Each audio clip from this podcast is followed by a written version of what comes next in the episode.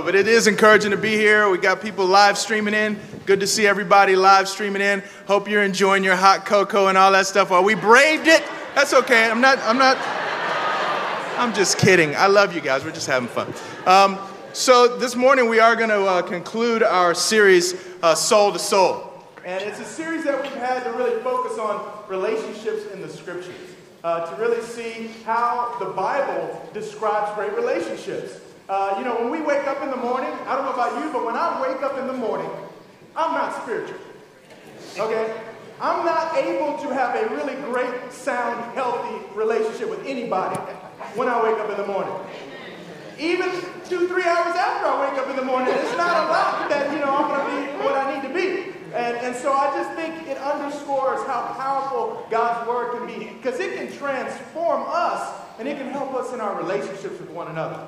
Because at the end of the day, we can go to church all we want, we can attend a million services, but if we're not reflecting the heart of God in our relationships with one another in this church, with those in our neighborhoods that may not know God, with the people that we work with, with relatives, then what are we really doing, guys?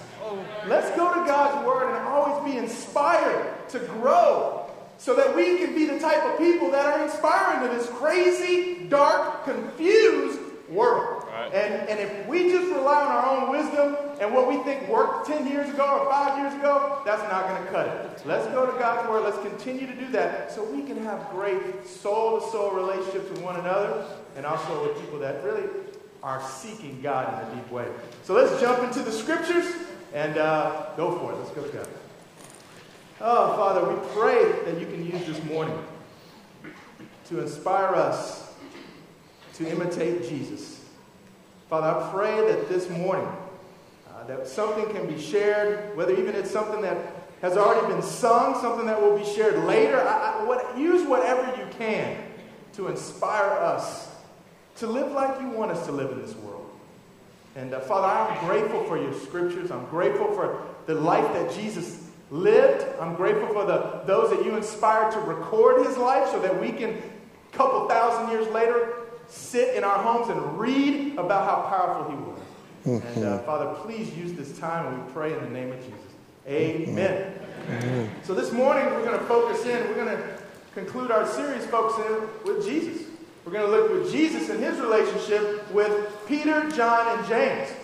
You don't have to look very far in the Gospels, and you, you can turn to any Gospel, and within a couple pages, you're going to see the word crowds.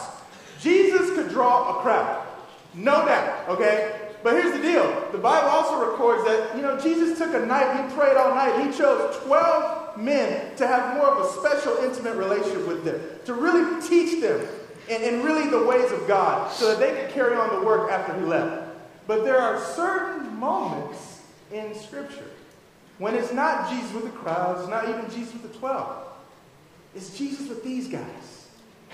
And, and I think there's something that we can learn from how Jesus made an intentional decision to sometimes block out the crowds and to get together with just a few and I believe if we can really re- look at these scriptures today, it can help us in our own relationships. Um, so, one of the first times we see this happen, we don't have time to go into it, but I'll give you the reference. It's in Mark 5.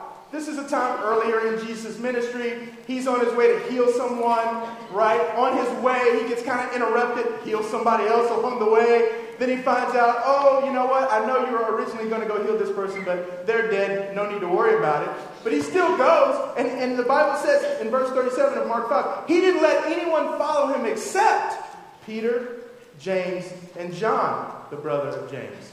Oh. James and John are our brothers. This is early in his ministry. Towards the end, Matthew, towards the end of Jesus' earthly ministry, he's going through a lot. The cross is really on him. He's feeling it. He takes all the disciples with him to, the, to a place to pray, but it says that he actually takes Peter and James and John, the two sons of Zebedee, he takes them a little bit closer. It's just the three of them, you know, the four of them for a little while. And so once again, we see this dynamic where Jesus goes off. And in this moment, look at him connecting with those guys. Guys, we've been together for three years, but I'm feeling it. I need you. Stay here with me. And so, the, what we're going to focus on today is a moment that happens kind of sandwiched in between the two that we talked about. and we're going to look in Luke chapter 9. If you have your Bibles, feel free to open them up, uh, and we'll and follow along with us. Luke chapter 9, beginning uh, in verse 27. And uh, this is right after Jesus, basically, they're, they're praying, actually, they're walking together. And, and Jesus pretty much asked them, man, who, who do people say I am? And Peter, you know, you are the Christ, you are the Son of the living God. And that's really the first like public announcement somebody, one of his father's followers really says. And it's a powerful moment. And Jesus goes on to teach about denying yourself and not being ashamed of him when he comes in his glory. And then in verse 27, he says, Truly I tell you, some who are standing here will not taste death before they see the kingdom of God. And about eight days after Jesus said this, he took Peter, John, and James with him, and he went up onto a mountain to pray. As he was praying, the appearance of his face changed, and his clothes became as bright as a flash of lightning. You know, look, look at the Bible. It tells us specifically they went up to that mountain to pray. Okay? How practical is that, guys? Let's get real practical.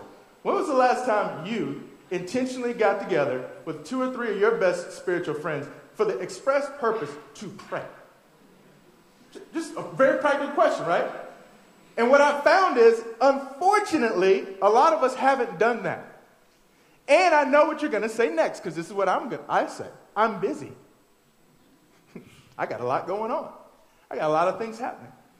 You don't think Jesus was busy? I think he was way busier than we realized. But he figured out that he can't, he, I don't think Jesus knew, he knew he couldn't do what he wanted to do if he didn't make moments like these happen. You can't either. You can't be the person you want to be. If you feel like you can just hang out in a crowd, show up on a Sunday morning like this, fellowship for a few minutes about football, about interest rates, about CNN or Fox News or whatever, and go to your car, I mean, do you really think that's going to help you live the life God wants you to live? It's not going to happen, right? And trust me, I've been there. But here's the deal Jesus made intentional efforts to go away with close friends and pray. We can't be close to everybody, guys, but we can choose a few and try to really connect on a deeper level. I challenge you, figure it out. Go to your calendar, figure something you got to take out, and in the next few months, get some time with close friends for the express reason to pray. Not to play cards, not to talk about fantasy football, not to talk about the gifts you got to go buy or all the problems in the church or the problems at your job or the. You see what I'm saying? Because sometimes we can get together with people that we love and they're spiritual, but we don't pray. we talk. I was talking to that about my wife last night. Man, we got to pray more. Think about, just imagine if all of us made this, just one decision from today to get with uh, some of our close friends for the, for the reason just to pray. Think about the impact that can have here at our congregation, North River. Think about if, uh, if it happens even consistently. Think about, think about the sins that can be overcome. Think about the, the spiritual battles that, that we can turn the tide with, with prayer. Think about if this room, just the people in this room, not even, not even live stream, just in this room, if we made a commitment because we see it in the life of Jesus, not because I'm telling you to do something else, but because you're convinced that this was actually an aspect of who Jesus was. It wasn't on his to do list. He knew he couldn't live without this type of time with his close spiritual friends. I challenge you to stop posting stuff on the internet more than you pray. I challenge you to do that. Okay? There's something that happens in the time of prayer that we can't explain. I don't even know if Jesus knew this moment was going to happen as he was praying. There's no, there's, there's no, we don't know for sure if he knew that he was going to be transformed in this way. Because something powerful happens when we pray. And we can't even explain it, and we don't even know. But when we don't pray, we're powerless, guys and we feel hopeless and helpless and discouraged, and then we go run to another person for them to fix us and help us, and then complain about how they're not a really good friend. If I have one more talk like that in the church, I swear I'm gonna, I'm gonna go home. You know what I mean? Pray more. Amen? Okay, so, amen. We can have way more victories. I believe we've been look at this one aspect of Jesus' life. He's praying, he, he's being transfigured. I mean, imagine if you were James or John, like, what is going on, right? Look what it says next. Two men, Moses and Elijah, appeared in glorious splendor talking with Jesus. I mean, what in the world? This is unprecedented in the scriptures. I mean, these guys, like, you know, Star Trek, like, just whoop, there they are, you know, on the mountain. And they spoke about his departure, which the Greek word is exodus, right? Uh, which he was about to bring to fulfillment at Jerusalem. Two guys, Moses and Elijah. Think about these guys. These are powerhouse guys, right? When you think about Moses, right, and his tablets that he got, you know, Moses and his tablets that he got from God, you know. Uh, you got to be careful when you Google Moses and tablets. There you go. All right, there we go. That's the right one. Amen. There we go. Moses with his tablets from God. But here's Moses, the ultimate lawgiver, bringing God's word to the people, right? There's so much that could be said. I don't have the time to get all into it. But you do your own Bible study of the significance of Moses, the lawgiver, bringing people out of slavery into freedom. Familiar with the wilderness, familiar with discouragement, and even at the end of his life didn't necessarily get what he wanted. Moses, what could he have said to him about, about his life, right? He could, imagine the encouragement he could give Jesus, right? And Elijah confronting the, the, the life that, that he lived, the, the political structures, Elijah just stood up to him. Powerful guy, miracle worker. And the cool thing that I think for the purposes of today, I think there's two guys that could say to Jesus, Jesus, it's tough following God, but you know what? You're going to make it on the other side, brother. But here's the deal Moses could say, you know what? I was grateful that I invested in Joshua. Because after I left, he could take on the work. And Elijah said, Absolutely, Jesus. I know those three guys are kind of knuckleheads sometimes. But man, I'm going to tell you, I was so grateful that when I left, I left things in Elisha's hands. Those three guys over there, I know they don't get it. I know they don't know what's going on. But way to go. You're preparing them. Don't stop investing in these types of relationships. It matters because you, you're, you are going to depart. Your exodus is imminent. You got to have people behind you ready to take up the, the mantle and go for it. So, Jesus, don't lose sight of that as you go to the cross. Keep investing in these guys. I believe that probably could have encouraged Jesus. We don't know for sure, but man, I just got to think that might have been a part of that conversation. And so all of a sudden, this is going down, and Peter wakes up, kind of, he's a little sleepy, what? And he, he sees in verse 33, you know, they're leaving, and Peter goes, Man, this is great. You know, it's good for us to be here. Uh, you know, let's put up three shelters. You know, one for you, Jesus, one for Moses, one for Elijah, and then Luke helps us out and gives us a little commentary. Peter didn't know what he was saying. so I've read commentaries, there's all kind of interpretations of what's going on. But let me just break it down. I'm to give you my interpretation if I'm like 20 years ago, if I'm hanging out playing basketball, and all of a sudden Dr. J walks in, Michael Jordan walks in, Akeem Olajuwon walks in, you know what I'm saying? Cancel everything I got going on the rest of the day.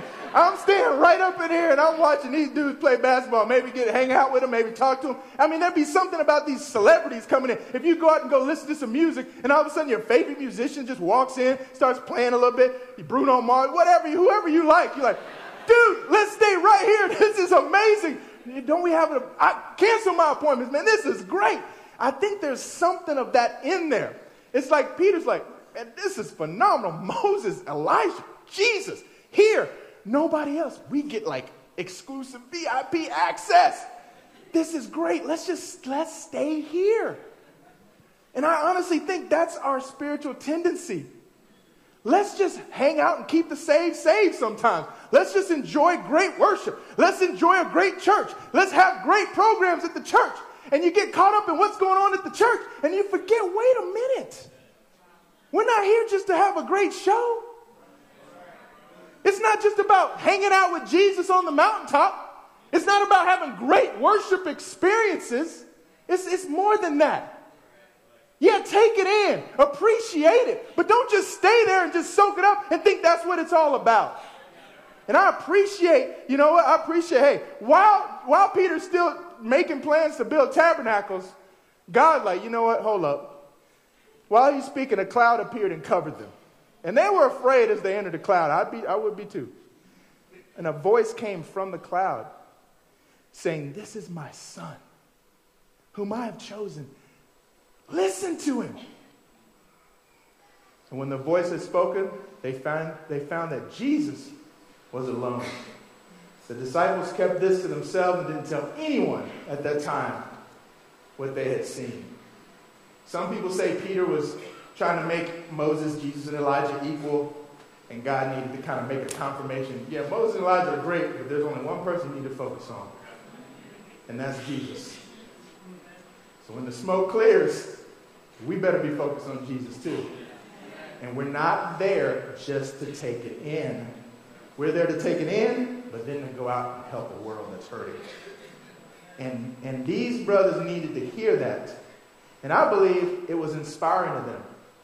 And because when you look at their lives after these intimate moments where they prayed, where there was power in their prayer, where they really were reminded of their purpose, of what they were there for, what kind of impact did it have on these guys?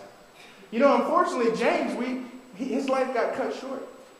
Do your own Bible study, Acts chapter 12. He's the first apostle that gets murdered.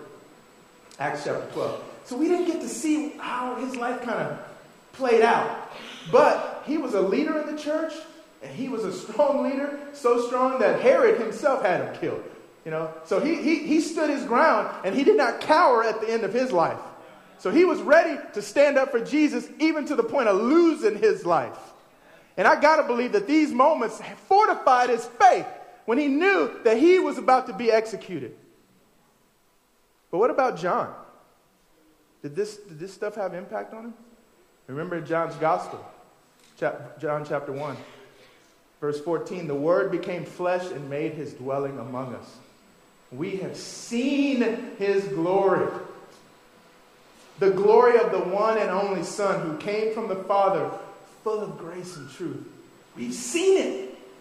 And John, he was a powerful leader in the church. And then don't forget about this. I didn't have time to get into it, but who was John? John, John was a fisherman with his, with his brother James. Fishermen. And you know what they were known for? Being hardcore. Those dudes were hardcore. Jesus wanted to go into a village, and the village said, No, we don't want him in here. And John and James bowed up. They were like, Uh uh-uh, uh no. Jesus rained down fire on that village. Jesus said, Hold up, man. That's not how I roll, bro. You gotta relax. Y'all are like sons of thunder up in here. And that's the nickname he gave them sons of thunder. Just like rain down, no grace, let's go, right? Right? No grace. But here he's talking about Jesus was full of grace and truth, right? John, transformed, right? Because he doesn't get transformed just by looking and listening to Jesus. It's, it's that constant intimacy, it's that connection and it's being around a small group of, of people too, trying to live it out too. That's why we need each other. We, we, get, we change, we grow in our character. Some of you are stuck because you refuse to allow people in your life. And you got so many excuses. And you bring up the past so much that you can't even move forward. Biblically, you need people in your life, spiritually. Imperfect people that sometimes don't see it the way you see it or don't do it the way you would do it. But when we're all focused on Jesus, when the smoke clears, then we grow character wise. Stop pushing people so far away. Get up in a small group and invest in it. Stop making the leader lose their faith in spirituality because you don't show up to nothing.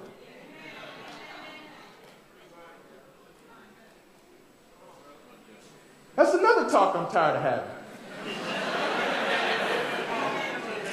Hey, we, we, we put the emails out, the text messages, the smoke signal. We dropped courier stuff from helicopters, told them what time it was going to be, and ain't nobody show up except my friend from work who said, This is your church? and you go, Wow. So are you doing it? Stop pushing people away. Small groups help people grow. Son of thunder, apostle of love. You feel me? Stop running. Into, get plugged in. All right? Make it easier for everybody else. Amen? All right, I got to close this thing out. Um, how about Peter? Look at Peter. I love this. This is good stuff. This is Peter. For we did not follow cleverly devised stories when we told you about the coming of our Lord Jesus Christ in power. But we were eyewitnesses of his majesty. He received honor and glory from God the Father when the voice came to him from the majestic glory saying, This is my son whom I love. With him I am well pleased. We ourselves heard this voice that came from heaven when we were with him on that sacred mountain. What's he talking about? You think it had an impact on, on Peter? Absolutely. And what did it do? He said, Man, we saw that stuff. So, so the prophetic message that we hear, we believe it. It's confirmed. These aren't fables. These aren't made up stories. We saw Jesus as a man. He like lifted up the tent of who he was, and we saw the weight of his existence, his essence, his glory. We saw it. Don't tell us they're just made up stories because they're not. So the scriptures are reliable. And you would do well to pay attention to it and not just read it, but do it and live it and be it and drink it and eat it and pray it yeah, it had an impact. Excuse me. And then in closing, I thought this was interesting. 1 Peter 5. What did Peter become in the church? He became an elder. Peter, kind of hard headed, impulsive, no filter, say whatever's on his mind. Yay, Peter, you're awesome. You are Satan in the next five seconds. I mean, he's just all over the place. I will never leave you, Jesus. Little girl comes up to him. I don't even know who Jesus is. Yeah, I, you don't know hablo español. You know, I, I don't know. You know what I'm saying? Come on, man. Right? Just, he's all over the place. But look, he, he becomes a stable force in the church. Do you think that happened just because he attended services?